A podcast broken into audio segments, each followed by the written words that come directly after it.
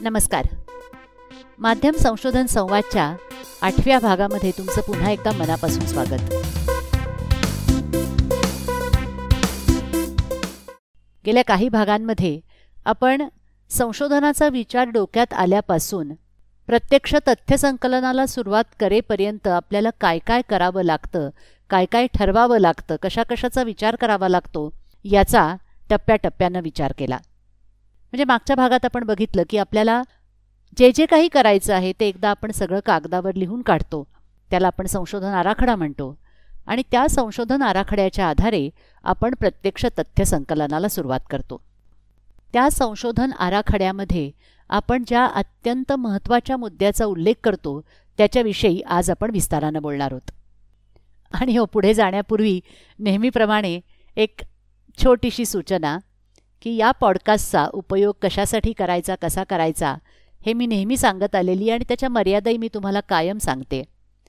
या पॉडकास्टच्या जोडीला तुम्ही उत्तमोत्तम पुस्तकं वाचा संशोधनाची सर्व प्रक्रिया अधिक खोलात जाऊन समजून घ्या शिक्षकांशी चर्चा करा आणि विशेष म्हणजे चांगले नावाजलेले मान्यताप्राप्त असे संशोधन निबंध प्रबंध वाचत राहा. त्या सगळ्यातून तुमची संशोधनविषयक जाणीव अधिक प्रबळ होईल आणि तुमच्या संशोधनाला चांगला आकार येईल याच्या शंका नाही संशोधन आराखड्यातला सगळ्यात महत्त्वाचा मुद्दा असतो तो म्हणजे आपण आपल्या संशोधनासाठी वापरत असलेल्या पद्धती. मात्र इथे पद्धती म्हणत असताना फक्त रिसर्च मेथड या इंग्रजी शब्दाच्या अनुषंगानेच मी ते बोलती असं नाही. इंग्रजीमध्ये रिसर्च मेथडॉलॉजी आणि रिसर्च मेथड असे दोन स्वतंत्र शब्द वापरले जातात. आपल्याकडे सुद्धा रिसर्च मेथडॉलॉजीला पद्धतीशास्त्र किंवा पद्धती मीमांसा असा शब्द परिभाषा कोशात दिलेला आहे. परंतु सर्वसाधारणपणे आपण बोलत असताना फक्त संशोधन पद्धत किंवा संशोधन पद्धती असाच उल्लेख करतो. तुम्ही तो शब्द वापरा किंवा वापरू नका. म्हणजे खरं तर दोन स्वतंत्र शब्द वापरायला हवेत. कारण आपण याच्या आधारे जर इंग्रजीमध्ये लेखन करणार असू तर आपली रिसर्च मेथडॉलॉजी काय होती आणि आपली रिसर्च मेथड काय होती हे आपल्या अहवालात स्पष्ट करणं आवश्यक असतं. त्यामुळे मेथडॉलॉजी किंवा पद्धतीशास्त्र म्हणजे काय हे आधी थोडक्यात समजून घेऊयात. त्याची एक व्याख्या अशी केली जाते की संशोधन प्रश्नांची उत्तरं मिळवण्याकरता आपण जी एक व्यापक व्यूहरचना आखतो ती म्हणजे मेथडॉलॉजी किंवा आपण ज्या संशोधन पद्धती अंगीकारल्या त्या का अंगीकारल्या याची कारणमीमांसा त्याच्यामागची संगती याचं स्पष्टीकरण म्हणजे रिसर्च मेथडॉलॉजी किंवा संशोधन पद्धतीशास्त्र संशोधन पद्धती मीमांसा. आपण जी गृहितकं मांडली आहेत त्या गृहितकांची पडताळणी करण्यासाठी आपल्याला काही विशिष्ट पद्धती विशिष्ट साधनं वापरावी लागतात. त्यांना रिसर्च मेथड म्हणजे अर्थातच संशोधन पद्धत असं म्हटलं जातं. मी मागच्या भागातही उल्लेख केला होता की आपण आपल्या संशोधनासाठी समजा दोन गृहितकं मांडली आहेत दोन संशोधन प्रश्न आपण प्रतिपादित केले आहेत त्यांची उत्तरं एकाच पद्धतीने मिळवावी लागतात असं नाही. एकेका मुद्द्यासाठी एकेका उद्दिष्टासाठी आपण वेगवेगळी साधनं आणि पर्यायानं ती साधनं ज्या पद्धतीद्वारे उपलब्ध होतात ती पद्धत आपण वापरत असतो. परंतु आपल्याला संशोधनातून नेमकं काय शोधायचं आहे आणि कोणती पद्धत वापरल्यानं त्याची आपल्याला वैध आणि वैज्ञानिक कसोट्यांवर उतरू शकतील अशा प्रकारची उत्तरं मिळतील याचं स्पष्टीकरण याचा युक्तिवाद म्हणजे रिसर्च मेथडॉलॉजी जनसंज्ञापन संशोधनाच्या बाबतीत विमर आणि डॉमिनिक यांचं पुस्तक अगदी मी विद्यार्थिनी असल्यापासून संशोधन हा विषय शिकणारे शिकवणारे मोठ्या प्रमाणावर वापरतात. त्या पुस्तकाचा आधार मी घेतला असता आणि त्याच्या जोडीला इतरही काही संकेतस्थळं इतरही काही पुस्तकं मी वाचली त्यावेळेला माझ्या असं लक्षात आलं की रिसर्च मेथडॉलॉजीजचे देखील वेगवेगळे प्रकार आहेत. परंतु आपल्या जनसंज्ञापन माध्यमांच्या संशोधनाच्या दृष्टीनं आपण दोन प्रकारच्या माध्यम संशोधन पद्धतीशास्त्रांचा विचार करू शकतो. त्यातलं एक पद्धतीशास्त्र एक मेथडॉलॉजी म्हणजे संख्यात्मक संशोधन आणि दुसरी गुणात्मक संशोधन. याला इंग्रजीमध्ये क्वांटिटेटिव्ह रिसर्च संख्यात्मक संशोधन आणि क्वालिटेटिव्ह रिसर्च गुणात्मक संशोधन असं म्हणलं जातं. या दोन्हींमधला फरक आपल्या लक्षात आला. दोन्हींचं उद्दिष्ट काय असतं? दोन्ही कशाचा नेमकेपणाने अभ्यास करतात करू शकतात? की आपल्या संशोधनासाठी आपल्या विषयासाठी? यापैकी कोणता दृष्टिकोन किंवा कोणतं पद्धतीशास्त्र कोणता मार्ग उपयोगी पडू शकेल हे आपल्याला ठरवता येतं. अर्थातच मग त्याकरता आपल्याला संख्यात्मक संशोधन म्हणजे काय आणि गुणात्मक संशोधन म्हणजे काय हे आधी नेमकं कळलं पाहिजे.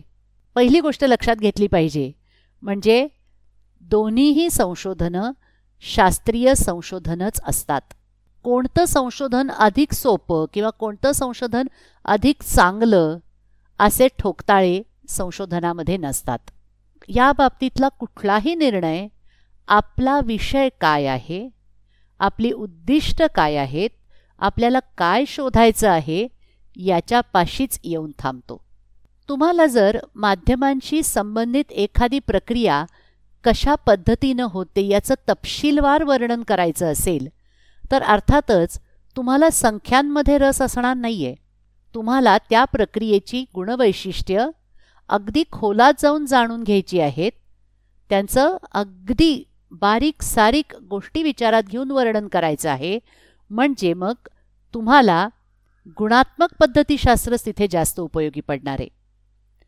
परंतु तुम्हाला एखादा नवीन टेलिव्हिजन कार्यक्रम किती लोकांनी पाहिला आहे किती लोकांना तो आवडतो आहे किती लोकांना त्यातलं काय आवडतं आहे ह्या प्रश्नांची उत्तरं जर जाणून घ्यायची असतील तर जितक्या जास्त लोकांना तुम्ही हे प्रश्न विचाराल तितकी तुमची उत्तरं अधिक ग्राह्य ठरणार आहेत.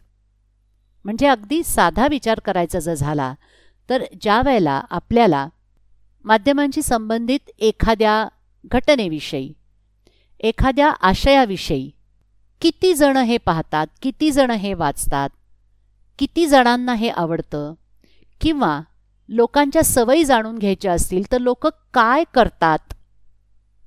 हे जर पाहायचं असेल तर जितक्या जास्त लोकांची आपण मोजदात करू तितकं आपल्याला त्या विषयाचं आकलन जास्ती होतं. म्हणजे अगदी थोडक्यात सांगायचं तर काय किती वेळा किती जण असे ज्यावेळेला आपल्या मनामध्ये प्रश्न असतात त्यावेळेला आपण त्या संशोधनाकडे संख्यात्मक संशोधन या अंगाने बघितलं पाहिजे. एखादी गोष्ट का घडते कशी घडते हे जेव्हा शोधायचं असतं त्यावेळेला मात्र आपल्याला खूप जास्त लोकांना ते विचारून तसा त्याचा काही फायदा होणार नाही आहे उलट अगदीच थोड्या लोकांना आपण विचारलं आणि खोलात जाऊन त्याची माहिती घेतली तर आपल्याला समग्र माहिती मिळण्याची शक्यता जास्त असते. अशा वेळेला हे गुणात्मक संशोधन आहे असं आपल्याला कळतं आणि त्या पद्धतीनं आपण आपल्या पुढच्या संशोधनाची आखणी करतो.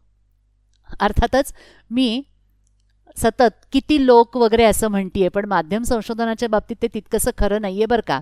कारण माध्यम संशोधनामध्ये आपण फक्त लोकांचाच समावेश करतो असं आहे किंबहुना तुम्हाला पहिल्या काही भागांमधलं विवेचन आठवत असेल तर अनेकदा माध्यम संशोधन प्रत्यक्ष व्यक्तींच्या सहभागाशिवायही होतं आणि ते तसं व्हायलाही पाहिजे कारण आशय हा आपल्या सगळ्या माध्यम व्यवहाराचा आत्मा आहे. म्हणजे आपल्याला आशयाकडे सुद्धा संख्यात्मक किंवा गुणात्मक दृष्टीने पाहता येऊ शकतं. आशयाच्याकडे संख्यात्मक दृष्टीने कसं बघायचं? तर अगदी साधं उदाहरण आहे. वर्तमानपत्रांमध्ये एकूण बातम्या वर्षभरामध्ये किती आल्या? त्या बातम्यांमध्ये किती प्रकारच्या किती बातम्या होत्या? असा जेव्हा आपण विचार करतो असं जेव्हा आपण संशोधन करतो माहिती गोळा करतो त्यावेळेला आपल्याला टक्केवारीमध्ये ती माहिती नंतर सादर करता येते आणि काही नेमके निष्कर्ष आपल्या हाती येतात.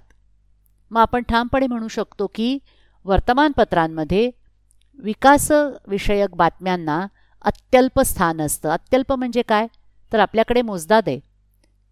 जर पाच टक्के वगैरे जर स्थान मिळत असेल तर ते अत्यल्प आहे असं आपण म्हणू शकतो. किंवा आपण दोन वेगळ्या प्रकारच्या आशयांची तुलनाही करू शकतो. आशय शोधणं आशयाची मोजदात करणं आशयाची वर्गवारी करणं हा माध्यम संशोधनामधला अत्यंत महत्त्वाचा भाग आहे आणि तो संख्यात्मक संशोधन पद्धतीशास्त्राचा वापर करून आपल्याला करता येऊ शकतो. संख्यात्मक संशोधनामध्ये नमुन्याचा आकार मोठा असणं ही प्राथमिक गरज असते. कारण नमुन्याचा आकार जितका मोठा तितके त्यामध्ये तुम्हाला आपण ज्याचा अभ्यास करतो आहोत त्या संबंधातले वेगवेगळे प्रवाह नेमकेपणानं दिसू शकतात.